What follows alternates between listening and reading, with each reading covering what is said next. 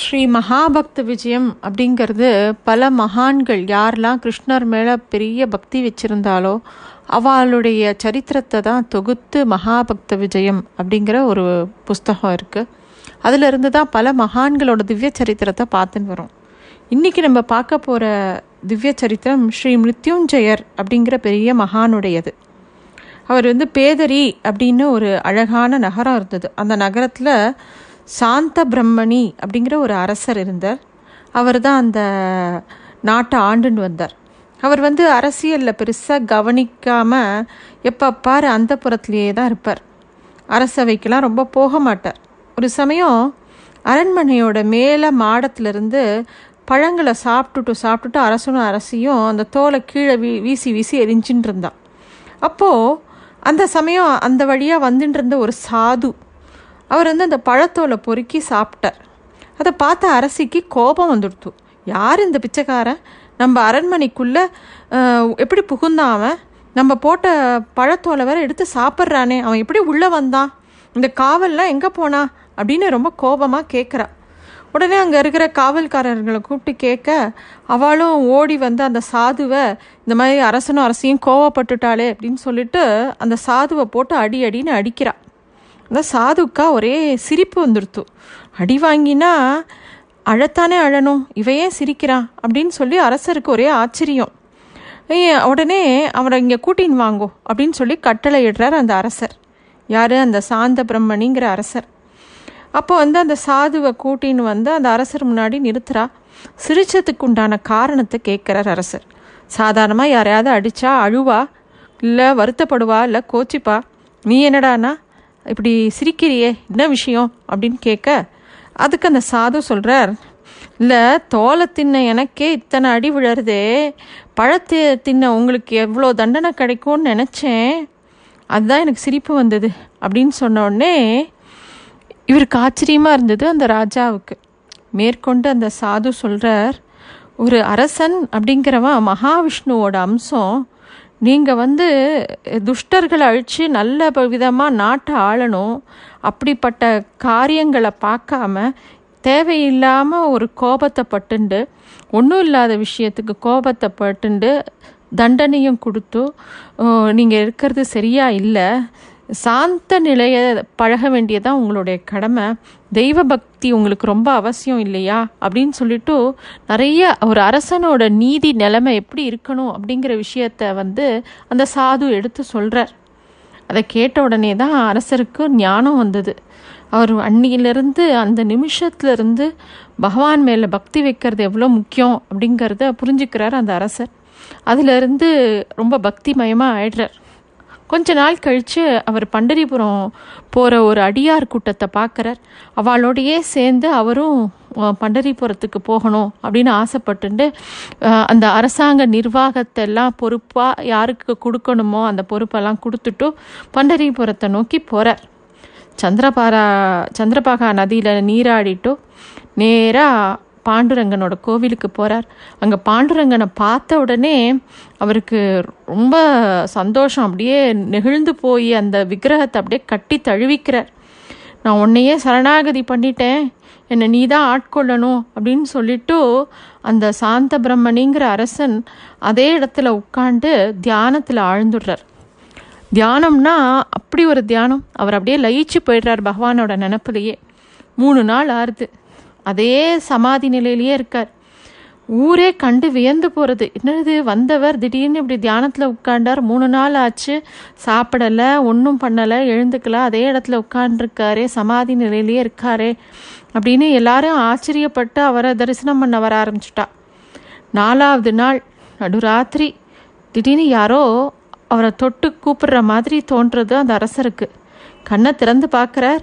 எய்த்தாப்பில் நீலமேக சியாமலனா அப்படியே கிருஷ்ணர் நிற்கிறார் அவரை பார்த்த உடனே இவருக்கு ரொம்ப சந்தோஷம். அப்படியே பெருமாளை பார்த்து அப்படி சேவிக்கிறார். அப்போது அவர் கையில் ஒரு ஓலைச்சுவடியை கொடுக்குறார் பகவான். விவேக சிந்து அப்படிங்கிற ஒரு நூலை கொடுக்குறார் அந்த அரசனுக்கு. கொடுத்துட்டு சொல்கிறார் நீ வந்து பக்கத்தில் கல்யாணபுரம் அப்படிங்கிற ஒரு நகரத்தில் சகஜானந்த சுவாமி அப்படின்னு ஒரு பெரியவர் இருக்கார். அவர் தான் உனக்கு குரு. அவர்கிட்ட போய் உபதேசம் கேட்டுக்கோ அப்படிங்கிறார். பகவானே ஆச்சாரியனை காட்டி கொடுக்குறார். ஆச்சாரியன் மூலமாக தான் பகவானை அடைய முடியும் அப்படிங்கிறது பகவானே வழி காமிக்கிறார் இந்த சாந்த பிரம்மணிக்கு ரொம்ப ஆனந்தமாக இருக்குது பகவானை பார்த்தாச்சு பகவான் அதுக்கு நல்ல விதமாக சரணாகதி பண்ணுறதுக்கு உண்டான வழியும் காமிச்சு கொடுத்துட்டார். அன்னியிலிருந்த பகவான் கொடுத்த அந்த ஓலைச்சுவடி விவேக சிந்துவை தினமும் பாராயணம் பண்ணிகிட்டே இருக்கார். அவர் அப்படி பாராயணே பண்ணி பாராயணம் பண்ணிகிட்டே இருக்கும்போது அன்னைக்கு கல்யாணபுரத்துலேருந்து யாரை போய் இவர் போய் பார்க்கணுமோ அந்த சகஜானந்தர் அப்படிங்கிற அந்த குருவானவர் அவரே பண்டரிநாதனை தரிசனம் பண்ணுறதுக்கு ப பண்டரிபுரத்துக்கு வந்துடுறார். அவரை பார்த்த உடனே இவருக்கு சந்தோஷம் தாங்கலை. எல்லாமே இறைவனோட சித்தம் அப்படிங்கிறது அவருக்கு புரியறது. அவர்கிட்ட போய் சகஜானந்தர்கிட்ட போய் தனக்கு என்னெல்லாம் நடந்தது என்னெல்லாம் நேர்ந்ததுங்கிற விஷயத்த சொல்லி உபதேசத்தை கேட்குறார் அவரும் உபதேசம் பண்ணுறார் இவருக்கு வந்து திவ்ய நாமமும் சூட்டுறார். மித்யுஞ்சயர் அப்படிங்கிற பேரை சூட்டுறார். இதுதான் தீக்ஷா நாமம்னு சொல்லி சொல்லி கொடுக்குறார். அந்த நகரத்திலேயே நிறையா சிவபக்தர்கள் ஜாஸ்தி. ஜங்கமர்கள் அப்படின்னு அவளுக்கு பேர். அவளாம் வீர சைவர்கள். அவள் வந்து விஷ்ணுவெல்லாம் சேவிக்க மாட்டாள் எப்பயுமே சிவன் சிவன் தான் இருப்பாள் அவர்களில் ஒத்தனான பவராயன் அப்படிங்கிறவனுக்கு மிருத்யுஞ்சயர் மேலே ரொம்ப அபரிமிதமான பக்தி. அவன் வந்து நேராக அவர்கிட்ட வந்து என்ன சீடனாக ஏற்றுக்கோங்கன்னு மிருத்யுஞ்சயர்கிட்ட வந்துடுறான் அவரும் ஏற்றுண்டுறார் ஆனால் அவனுடைய குரு அதாவது இந்த சிவ வீர சைவர்களோட கூட்டத்தில் ஒரு குரு இருக்கார். சமுச்சின்னு பேர் அவருக்கு. அவருக்கு வந்து ரொம்ப கோபம் வந்துடுது. இந்த பவராயன் இப்படி பண்ணிட்டானே அப்படின்னு சொல்லிட்டு. அதனால் அவருக்கு ரொம்ப கோபம். அதனால் இவ் ஏன் இப்படி பண்ணிட்டான் அப்படிங்கிற மாதிரி ஒரு எரிச்சல்லையே இருந்தார். பவ பவராயன் இதை பற்றி சகஜானந்தர்கிட்டையும் முறையிடுறான். அவரும் அதை பெருசாக பொருட்படுத்திக்காத அவர் கோச்சுண்டா கோச்சிக்கிட்டோம் அதெல்லாம் ஒன்றும் தப்பு இல்லை அப்படிங்கிற மாதிரி விட்டுறார். அந்த சமயம் அந்த நாட்டை காசிபதி அப்படிங்கிற ஒரு அரசன் ஆண்டு வந்தான். அவனும் பெரிய சிவபக்தன். நாள்தோறும் நிறைய சிவனடியார்களுக்கு அன்னதானம் பண்ணிட்டு இருந்தான். ஒரு நாள் அங்கே எல்லாரையும் உட்கார வச்சு சாப்பாடு பரிமாறின்னு இருந்தா. அப்போ அந்த லிங்கதாரிகள்லாம் என்ன பண்ணுறா அவள் வந்து சாப்பிட்றதுக்கு முன்னாடி அவள் கழுத்தில் ஒரு லிங்க பெட்டி. அதில் தான் அவளுடைய அவள் தினமும் பூஜை பண்ணுற லிங்கத்தை வச்சுட்டு அதை திறந்து பார்க்குறா நிவேதனம் பண்ணுறதுக்காக அதுக்குள்ளே லிங்கத்தையே காணும். எல்லாருக்கும் ஆச்சரியம். ஒத்தரோட பொட்டியில் கூட லிங்கத்தை காணும். என்னடா இது? என்ன ஆச்சு? இது மாதிரி இது வரைக்கும் இப்படி நடந்தது இல்லையேன்னு எல்லாரும் பிரமிச்சு போகிறா இதை பார்த்த அரசனுக்கு யோசனை வருது. நீங்கள் யாராவது பெரியவாமை கிட்ட அபச்சாரப்பட்டேளா? அதோட விளைவாக தான் இது இருக்கணும் அப்படின்னு கேட்கும்போது இந்த அப்போ வந்து அந்த சிவனடியார்களோட தலைவரான சமுச்சியை கூப்பிட்றார். இந்த மாதிரி ஏதாவது ஆச்சான்னு கேட்கும்போது இந்த மாதிரி பவராயனை பற்றி சொல்கிறார் பவராயனை கோச்சிண்டோம் நாங்கள் அவன் வந்து மிருத்யுஞ்சயர்கிட்ட போய் சிஷ்யனா சேர்ந்தது எங்களுக்கு பிடிக்கல. அவன் விஷ்ணுவை சேவிக்கிறது எங்களுக்கு பிடிக்கல. அதனால அப்படி சொன்னோம் அப்படின்னு சொல்லவும் அரசன் வந்து அடாடா எவ்வளோ பெரிய தப்பு பண்ணிட்டேன் அவர் உபதேசிக்கிறது அதாவது அவர் தீட்சை கொடுக்கறது சிவமந்திரமா விஷ்ணு மந்திரமாங்கிறது நமக்கு தெரியாது. ஆனால் அவரோட தீட்சை நாமம் என்னன்னு பார்த்தேடா மித்யுஞ்சயர் அப்படிங்கிறதான அவரோட பெயர்.